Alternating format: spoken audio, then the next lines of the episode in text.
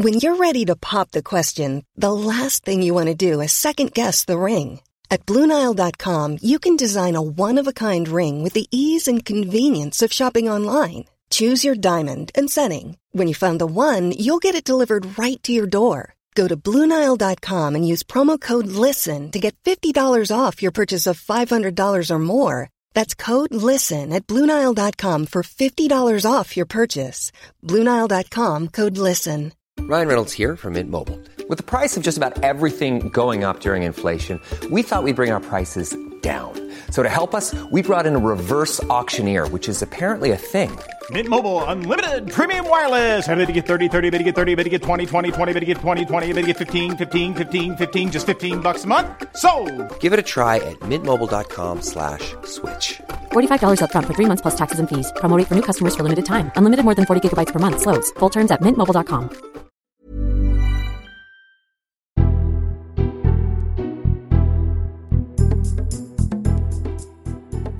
Well, hello. Thank you for downloading. This is the Times Red Box podcast. I am Luke Jones, again in for Matt Chorley. What with it being Easter and everything else, um, he's away on holiday. In fact, I saw a picture of, of him on Instagram the other day, um, literally on the beach with his top off, um, drinking a drink out of an actual pineapple. So he's having fun. We're having more fun here. Uh, we're going to be uh, discussing this new film, Navalny, uh, in a moment. An incredible film where they followed Alexei Navalny from after when he was poisoned to getting better and discovering who from the Russian government actually poisoned him. So we'll hear from uh, the director of that film and also we'll hear from somebody who studies uh, how the FSB and the sort of uh, shadowy areas of the Russian government actually operate and how that's changing with the Ukrainian war. First, though, let's get to our columnists, James Forsyth and Melanie Reid.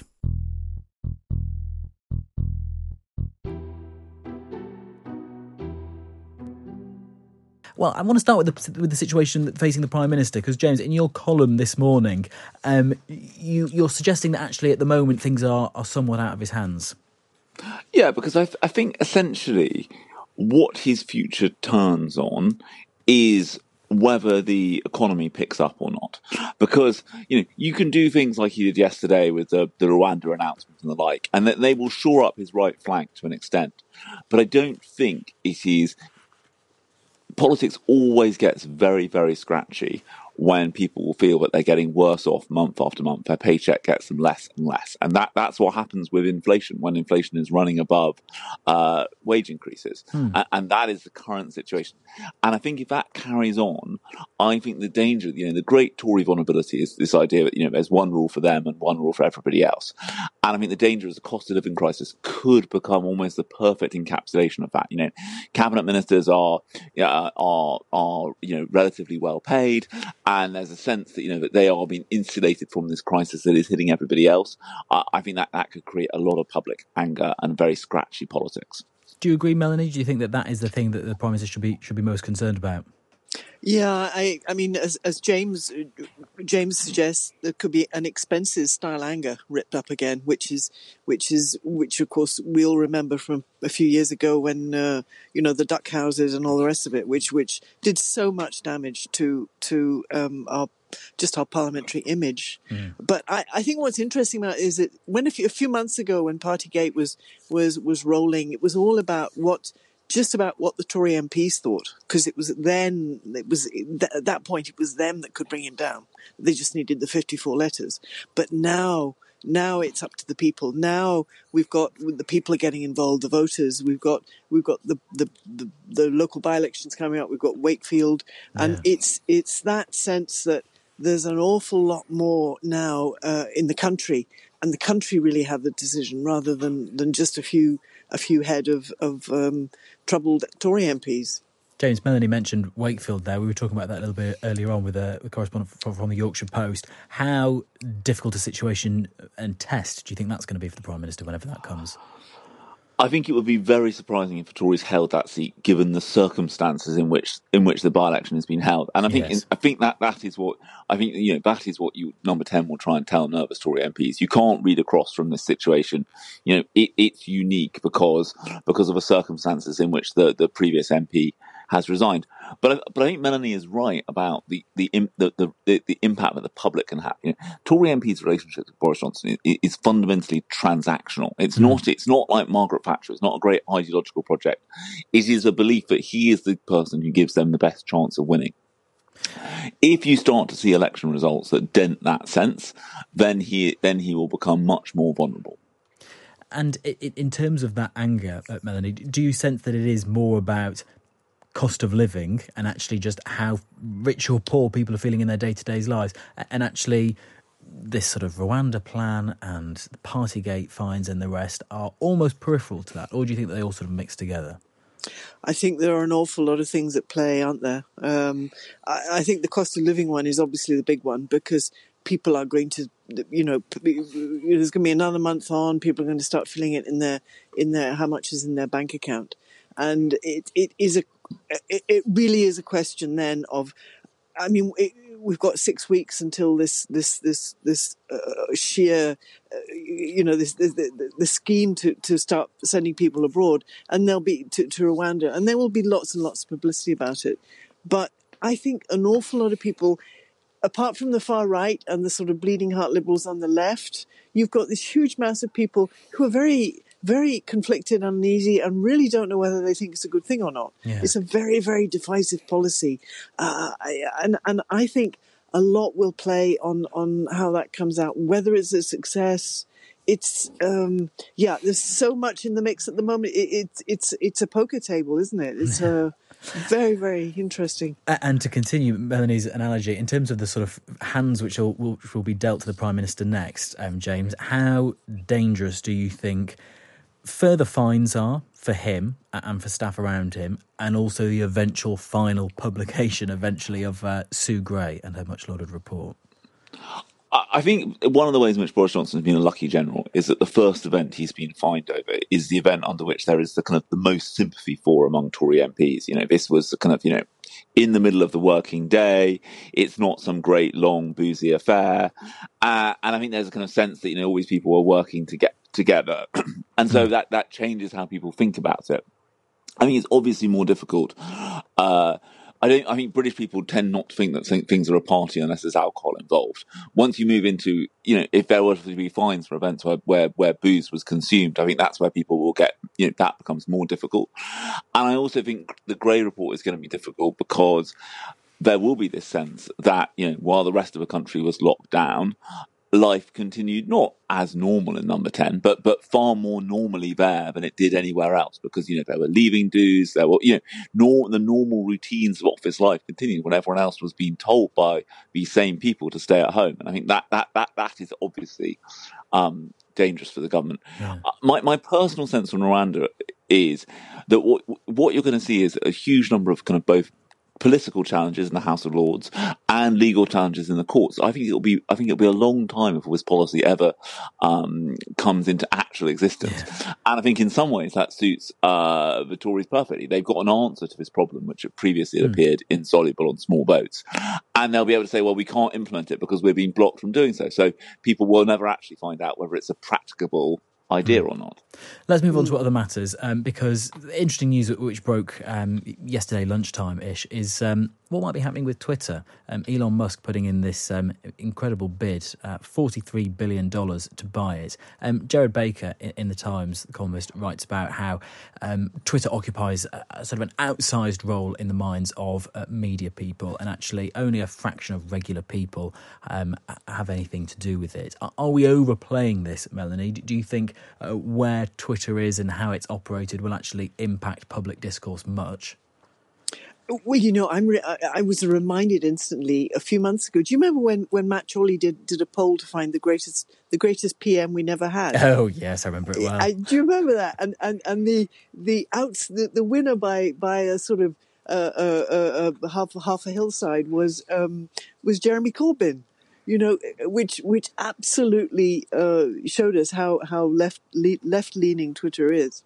So I don't think it's representative, but it does have an enormous influence, and I, I, I, I you know, part of me wants to be part of me just wants to laugh at this story because you know Musk is is is in some ways so crazy and so bonkers Um, but but but it is about if you look at it, if if it if it's real, then um, it's very worrying because he's you know, he, he, wants he wants to have us all smoking smoking spliffs and, and cannabis enthusiasts, and you know that there's this sense of libertarianism, uh, unbridled libertarianism, which you know we do need boundaries and we do need protection in life. Um, but, but, I was going to say, in terms of how important it is, though, James, um, Elon Musk um, has said this is not about economics. Quote, the civilizational risk is decreased the more we can increase the trust of Twitter as a public platform is he again? Is he massively overestimating its importance and its centrality to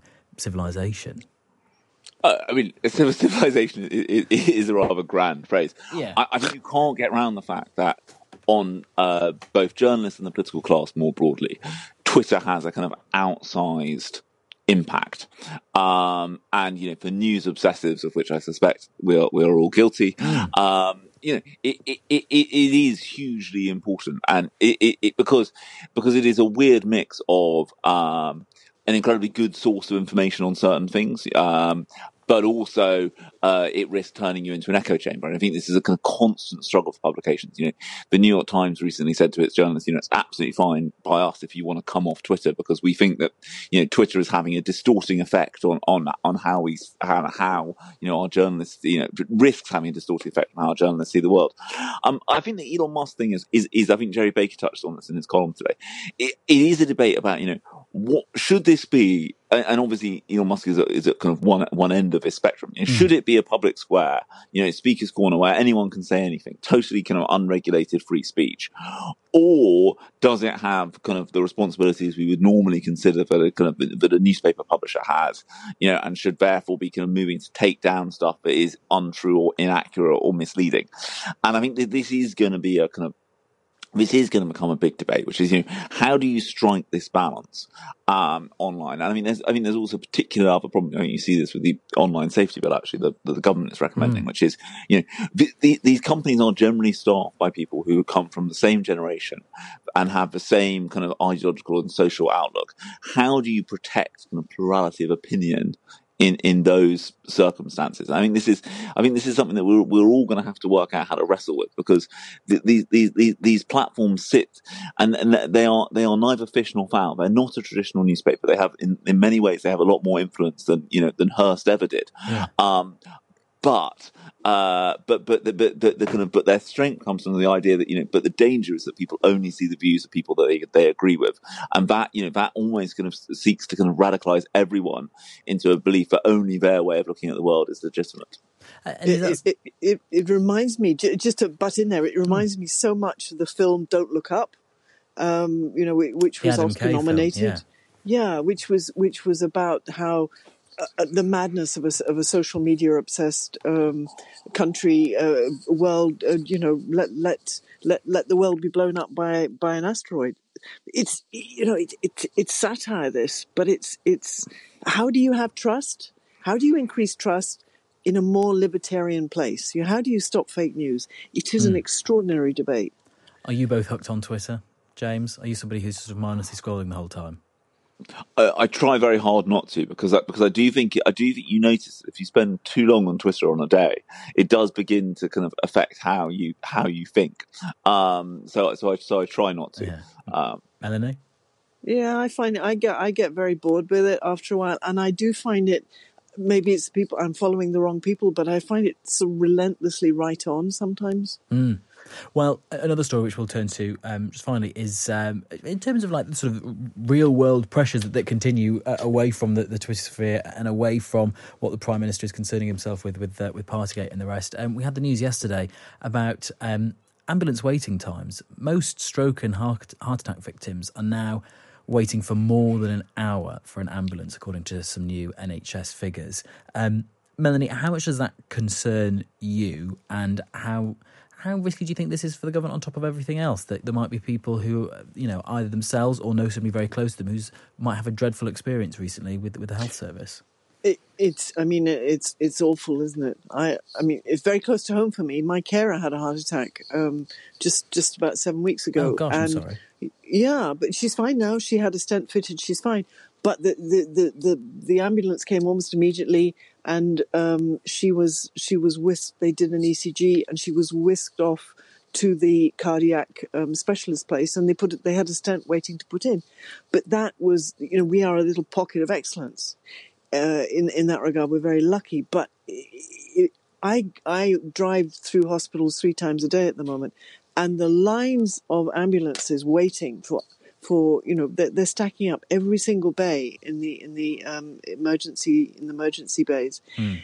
This will really, really um, affect. Uh, it's another of those things at play, if you like, and I think uh, it, w- it, will be a, a, something which which Boris Johnson needs to worry about very much with the health service because when it starts impacting people, when people see their relatives die of a heart attack because the ambulance didn't come in time, that is is pretty lethal politically. And James, we know uh, from again from, some different figures which were released yesterday uh, and some analysis from yesterday is that this isn't necessarily because of. Uh, an overwhelming wave of people now presenting to the health service after keeping away from the pandemic. The numbers on that front don't seem to be the things that are driving this. It is NHS capacity, which still is just not up to uh, its full potential yet. Yeah, and I think I think Melanie is right that the, the danger for the government is that this begins to really affect people's lives. I mean, if you look at that, those figures that suggest that the uh, NHS waiting lists don't begin to come down at all, mm. so they carry on rising until kind of spring summer of 2024, which is you know about when the when the Tories will want to go for a general election because you know they have to go for one before December 2024. I, I, think this is very difficult. I think if you end up in a situation where you know t- one in ten people in England are on an NHS waiting list, that is that is a very very difficult political situation for the government. And I think that mm. I think the truth in a way is you know COVID has hit the NHS really hard, and it, and you know it, it, had its difficulties before, but writing itself now and trying to create extra capacity, which is what it needs, it, it is is just very, very, very difficult for it. And I think this is, I think this is a real problem. And the problem is when it starts showing in things like ambulance waiting times. That that is when you know it, that that begins to have you know not not to be obvious and cliched, but you know that begins to have life and death impacts. You know, mm-hmm. as, as Melanie was saying about her her, her, her poor, poor carer.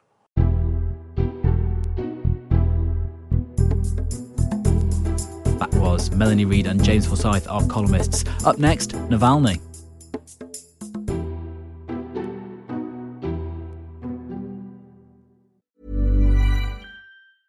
Jewelry isn't a gift you give just once. It's a way to remind your loved one of a beautiful moment every time they see it. Blue Nile can help you find the gift that says how you feel and says it beautifully with expert guidance and a wide assortment of jewelry of the highest quality at the best price. Go to BlueNile.com and experience the convenience of shopping Blue Nile, the original online jeweler since 1999. That's BlueNile.com to find the perfect jewelry gift for any occasion. BlueNile.com. Ever catch yourself eating the same flavorless dinner three days in a row? Dreaming of something better? Well, HelloFresh is your guilt free dream come true, baby. It's me, Keke Palmer.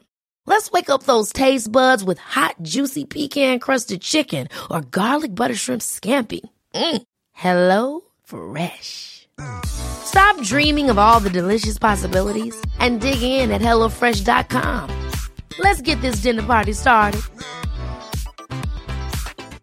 Planning for your next trip? Elevate your travel style with Quince. Quince has all the jet setting essentials you'll want for your next getaway, like European linen, premium luggage options, buttery soft Italian leather bags, and so much more and it's all priced at 50 to 80% less than similar brands. Plus, Quince only works with factories that use safe and ethical manufacturing practices. Pack your bags with high-quality essentials you'll be wearing for vacations to come with Quince. Go to quince.com slash trip for free shipping and 365-day returns. And now it's time for this. The people who uncovered Alexei Navalny's poisoners. A new film, Navalny, follows the efforts uh, of Alexei to recover and return to Russia, whilst also publicly calling out the Russian government employees who tried to kill him. When you come to a room of a comatose patient, you start doing, you just telling him the news, telling him his story. Alexei, don't worry, you were poisoned, there was a murder attempt. Putin tried to kill you with Novichok. And he opened his like blue eyes wide and looked at me and said very clear, блядь, что? Это же так тупо. Come on, poisoned? I don't believe it. Like, he's back. This is Alexei. Putin's supposed to be not s- so stupid to use this Novichok. His wording, his expletive, his intonation. If you want to kill someone, just shoot him. Jesus Christ. Like, real Alexei. Well, I've been speaking to Daniel Roher, who directed the film. so often making documentary films is the art of being in the right place at the right time and and this was one of these funny cases where we were working on a completely different film. I was working with a Bulgarian data journalist named Christo Grozev, who heads this investigative outlet called Bellingcat. Bellingcat is well known for using data to solve crimes. Um, every time you turn on your phone or use a computer or send an email or book a doctor's appointment or a train ticket, there is a digital breadcrumb that's left somewhere in the world. For most of the Western world, there are privacy laws. That means the phone companies and the Uber, whatever it is, has to protect your information. This is something that's contested and important and discussed in the West. But in a place like Russia, there's no consideration for digital privacy. And so the country's so corrupt that you can buy people's personal data and information, and that's what Christo does. And so when Christo came to me and said that he was working on the Navalny case, I immediately understood that he was an individual who Navalny might take seriously. His professional experience being with Bellingcat solving specifically Russian state poisonings was immediately fascinating. And it was via Christo Grozev at Bellingcat that we were able to get an introduction to Alexei, meet him for the first time, and I, I then had to convince him why a film was a good idea. And this was after Navalny had been poisoned and he was through the other side of the coma and Christo had contacted Navalny saying, I know who poisoned you. That was where you were at that time. You were in the thick of those conversations. That's correct. Alexei had woken up, I think, three or four weeks earlier from his coma. We didn't know what state he was in. We knew that he was recovering. He had made a few media appearances, but it was very much Christo who was able to say, I think I have a lead. I think I have a good idea of who put this operation together. And for Alexei, who has a very strong investigative team in his own right, he was all ears. The Navalny camp is well known for investigating corruption, white collar crime, mm. bribery, and embezzlement, these sorts of things. But when it comes to state sponsored assassination attempts and poisonings, that was more in Christo's niche wheelhouse. And so that's why Alexei was so keen to meet with Christo. And it just so happened that Christo came with this documentary crew. And, uh, and when you say Christo was, was contacting Navalny saying, I've, I've got some idea of, of who killed you, it's way more than that, isn't it? He, with quite alarming accuracy, knew quite a bit about the people who it was clear must have had something to do with the attempt on Navalny's life. Well, it, it needs to be remembered that when Christo reached out to Navalny for the first time, he had a broad stroke sense of who the, the key players were, who the bosses of the operation were. But it was while we were filming that the weeds sort of untangled and, and sort of this web of wasps that Christo hmm. discovered really came to light. But when the original approach was made, it was really just I think we have a lead into the general structure of the assassination campaign of the men who tried to kill you. And it was only weeks later, uh, as they were putting the final touches on the investigation, that the true depth and insidiousness of this plot was revealed to Grozev, Navalny's camp, and their collaborators at Spiegel, CNN, and El País. And you and, and your team capturing all And of this for a documentary. that's right. That's right. And sitting in that room as they were uncovering all of this and keeping a public lid on it, because as you say, they were also working with CNN and Der Spiegel to actually properly publish this once they'd got all their ducks in a row. You were there in the room at the time with your cameras rolling as they were making these quite shocking uncoveries, discoveries. What was going through your head as you were there just pointing a camera at this? Well, this is going to sound kind of funny to your listeners, I'm sure. But when we started filming, I had no idea what was going on. I just knew it was amazing. Like Christo every day is hunched over his laptop looking at spreadsheets and, that are in Cyrillic, they're in Russian. I have no idea what he's actually doing. At this point, my understanding of the illicit black market of Russian information, of Russian data, was very cursory. Like I didn't really get it. It was only weeks later that I sort of doubled back and really understood the fine points of what Christo was doing as he uncovered this murder program. But of course, our cameras were running because I knew Christo was an extraordinary character, and Navalny was one of the most extraordinary and compelling characters of all time. You know, he's, I think, going to be remembered as one of the compelling men of the 21st century, and his bravery is extraordinary. His courage is extraordinary, and he just looks the part of a movie star. Like he is so photogenic and charismatic. He's got a kind of Cary Grant look about him. Absolutely. You know, people have said that he's, you know, he's got this movie star quality. And that's kind of a remarkable thing in and of itself. You have this cast in a nonfiction film, but they all look like movie stars. It's like, you know, kind of awesome. And one of the most dramatic parts of the film is where, again, all of this investigation is largely done. That they're on the cusp of hitting publish and telling their partners at CNN and Der Spiegel to, to do the same and, and get this story, the story of who actually tried to kill Alexei Navalny, out there. But before they do that, while your cameras are rolling, they telephone some of the people who they think did it with quite extraordinary outcomes. Yeah, it was insane. I remember speaking to Christo the night before we recorded that scene. We shot it and we recorded those phone calls. And I said, Christo, come on, what are the odds that we're going to get anything here? And he said, you know, north of 1%. These guys are trained spies. They're not just going to spill the beans. But lo and behold, that's exactly what happened. And every now and then, maybe once or twice in a lucky documentarian's life, they capture something so groundbreaking, jaw dropping, extraordinary. And that's what we shot that day. I don't speak a word of Russian. You have to be mindful of the fact that I didn't know what Alexei and Maria and Christo were talking about on the phone. But you didn't actually have to speak a word of Russian to understand that something truly remarkable was happening you know the way that their their their jaws just unhinged and hit the floor it was hmm. it was stunning to be in the room to witness it What did you make of, of Navalny as as a documentary subject? You you mentioned already his incredible life story, the incredible work he does, the fact that he's so incredibly photogenic as well. Yeah. And yet he has got a complicated past and part of the film is, is an interview with him and you do go into that. Did you sense him bristling? Were you worried about kicking yourself out of out of the access that you had by pushing too far? well it's a good question and it's a very fine line because on one hand i need the access. My work is predicated on the access. It's the art of access and the art of being there. But on the other hand i'm sensitive to the fact that we have you know human being. You know you have to manage a human resource and you don't want to, to upset him. And certainly there are elements of this story that are challenging and difficult and that he doesn't like talking about but here's a man who is a politician who is seeking the presidency. Ultimately, that's his goal, is to become the president mm-hmm. of, a, of a gigantic country. And so he has an obligation to sit there and, and answer annoying questions. That's what his job is.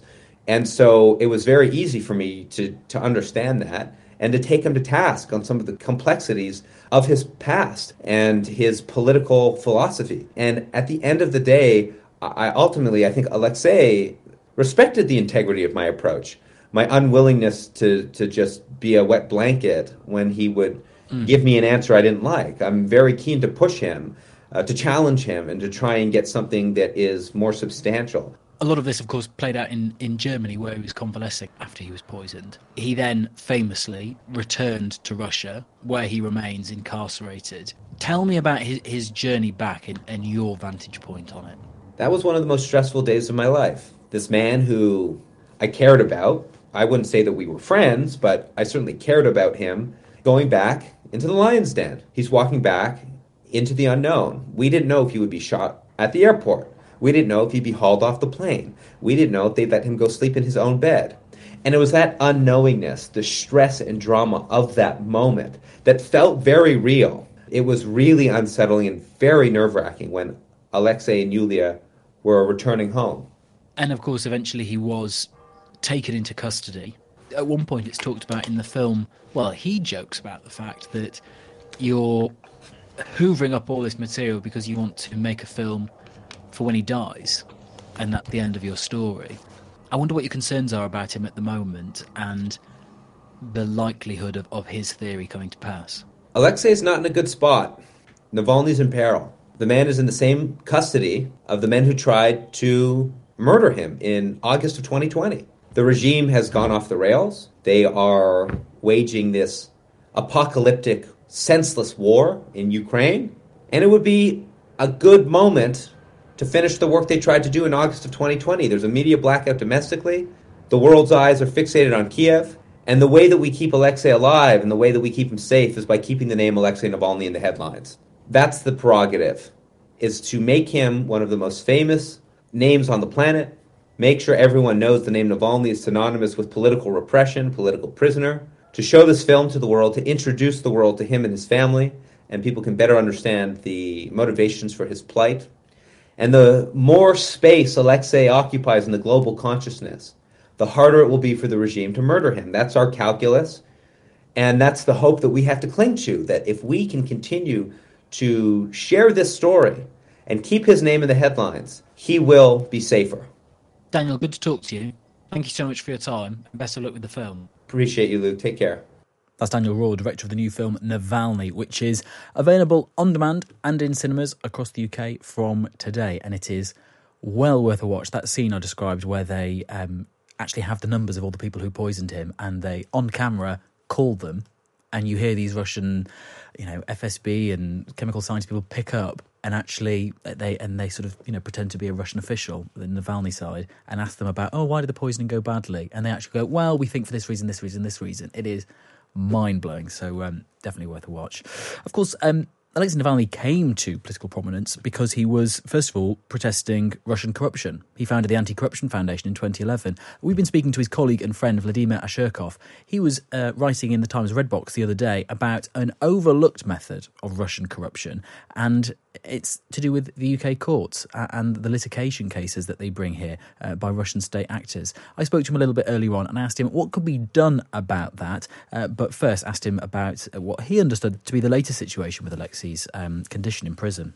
He has been incarcerated since January 2021, so it's approaching a year and a half. He was just given an additional nine year sentence a month ago. We keep communication with him through a lawyer who's allowed to visit him for about an hour a day, and he scribbles his handwritten notes to his team, to his family, and he reads the materials that we sent to him so that he keeps current on the events in Russia and in the world.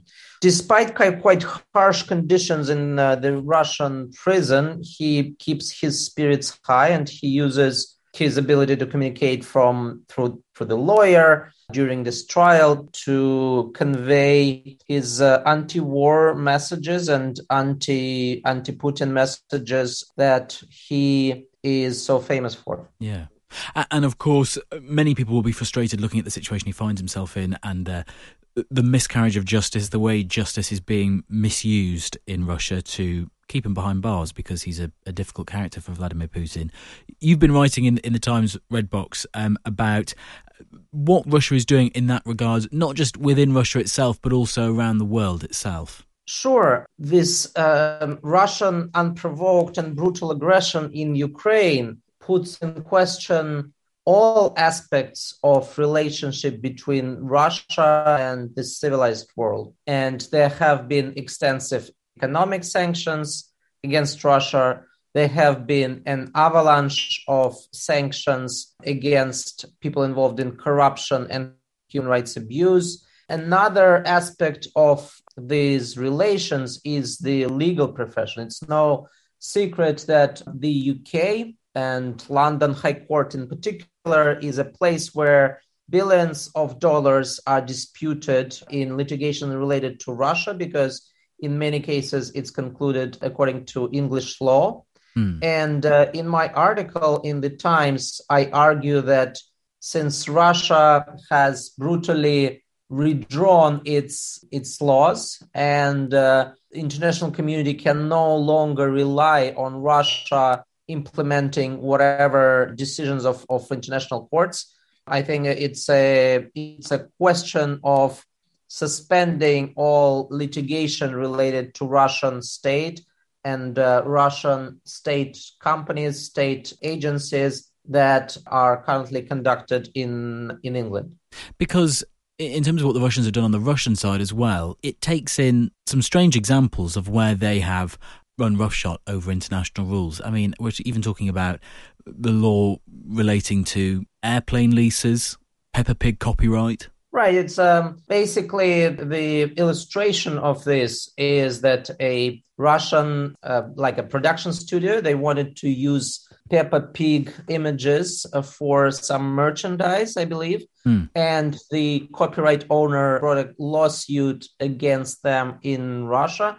And Russian court said just UK is a hostile state. You can't really enforce the copyright law now in Russia. So that's maybe a small, but it's an example of Mm. how Russia is not a place where you can expect rule of law. And at the same time, if the Russian parties win in UK court, you can expect that uh, these decisions will be enforced in the UK and throughout the world. So Yeah. this asymmetry should, I think, give pause to Russia-related litigation.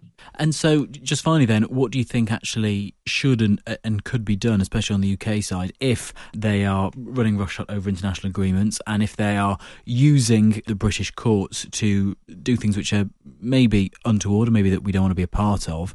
How can we actually boot this out of our system and try and clamp down on it when there is so much money to be made for for the legal profession? I don't think I have a, a simple question to this complicated issue. There are many aspects hmm. of it. But in the situation as we find ourselves now, if a decision against a Russian state related party cannot be enforced in Russia, and at the same time, if this Russian party wins in the UK, this decision will be enforced in the UK hmm. And the Western world as it is bound by the rule of law. The legal professionals need to look at this situation and to find out the right answer. In my opinion, it's suspension of all ongoing litigation with Russian state actors and no uh, initiation of new litigation in this respect. And this can only change when the regime in Russia changes and Russia resumes its way towards you know the, the normal civilization where Yeah. rule of law is indisputable Vladimir Ashurkov, thanks very much for your time. thank you That's Vladimir Ashurkov, a former executive director of the Anti Corruption Foundation, the outfit founded by Alexei Navalny. Let's um, speak to Andrei Soldatov, who's a senior fellow at the Centre for European Policy Analysis and author of The Compatriots, who is live with us. Andrei, welcome. Uh, hello, good morning. Uh, thanks very much for your time. Um, it's been described somewhere as a as an almost Stalinist mass purge of uh, Russian intelligence. Is that really what's under, underway? Well, it is uh, well far from Stalin purges because back then thousands and thousands of people were put. It's uh, it's getting close to that. Uh, especially news about a uh, colonel general of the FSB.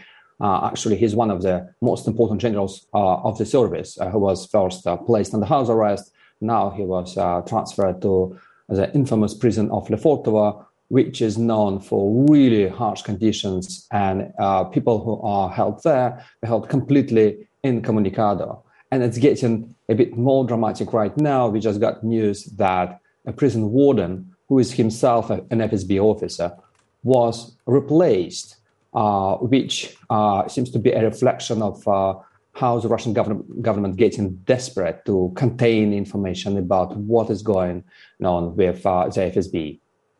And in part of your reporting about this, you've pointed out that a lot of this is happening within the FSB's so called fifth service. Can you just explain for us what that is and why President Putin is so upset with them at the moment? Well, the fifth service is a very interesting department of the FSB. Uh, officially, the FSB is a domestic uh, agency, just like MI5 in the UK. But uh, when Vladimir Putin was uh, director of the service back in the late 1990s, uh, he created a new department uh, to spy specifically in the former Soviet Union. And that is uh, that was a moment when uh, the Fifth Service was born.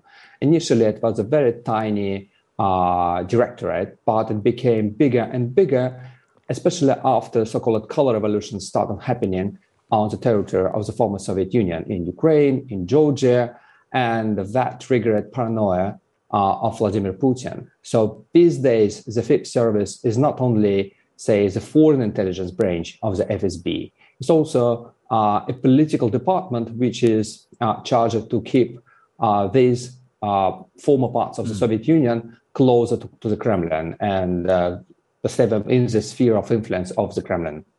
We were just hearing a few moments ago on the program about the um, Russian blunders over the poisoning of Alexei Navalny and how many of the people involved with that were able to be unmasked by by Bellingcat. And of course, we've also had the, the Salisbury poisoning, which was quite an embarrassing moment for Russian intelligence as, as well. Now, this war in Ukraine. Um, should we leave all of this concluding that actually Russian intelligence, uh, government intelligence, military intelligence, is not up to the job? Well, yes. And now lots of people in Moscow are asking themselves uh, this very question uh, about the government and the Kremlin invested so much in the Russian security services. They provided them with a regime of immunity from, say, prosecution if they were found corrupt. They were given enormous resources, a lot of money, a high level, of, well, say, prestige in the society. And nevertheless, they failed Vladimir Putin many, many times. Unfortunately, uh, it prompted him to uh, rely more on the military. And partly what we see right now in Ukraine is, uh, is a result of this uh, new drive that the military now are trusted more than the FSB. How do you think this is going to play out as the war in Ukraine plays out, Andre? Do you think this is going to we're going to see more FSB um, agents behind bars and out of jobs, or do you think that this has done the trick in terms of um, both purging useless people and also scaring uh, everyone who remains?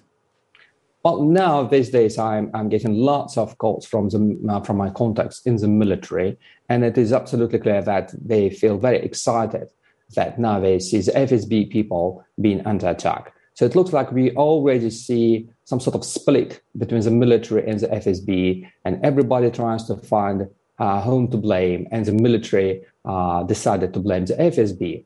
How far it might go, it's not really clear. But what we see from the FSB side that they responded to these purges by starting uh, this uh, campaign against traitors and spies in the country. So unfortunately, we can see more repressions domestically, more repression in the country. And in terms of the situation within the country and the repression that you mentioned there, do you think this is going to get a lot worse for the people of Russia? And do you think that actually this is the the new normal? This isn't just Russia on a war footing. Um, how life is turning in within Russia itself is going to be around for a long time, at least for the rest of the, the reign of, of Vladimir Putin. Uh, well, yes, unfortunately, the picture right now is quite dark, and they see uh, we see that uh, the security services they uh, provoke and prompt people in the country to denounce each other. And we see a list of allegations and we see new le- legislation to attack people who express their anti war uh, sentiments. Uh, we see these new developments that, for instance, if a soldier uh, refused to go to Ukraine, he got a special stamp on his uh, military document, which basically says that he's prone to treason. And it is very Stalinesque. Mm. Thanks very much for your time this morning. Andrei Soldatov, Senior Fellow at the Centre for European Policy Analysis, author of The Compatriots, uh, taking us inside what's happening inside uh, the FSB and uh, the Russian military there as the the war continues to not be going to uh, to plan for them. Uh, and after, as we were just discussing then, many blunders, not least with of what happened with Alexei Navalny and, and how he was um, not quite killed, even though that's what they were planning. And that's all we've got time for on the podcast. Thanks very much for your time. Do subscribe if you like it. I'm on the Twitter at LukeJones03. Um, I'll be back on Monday. Matt will be back uh, with a fresh tan next week.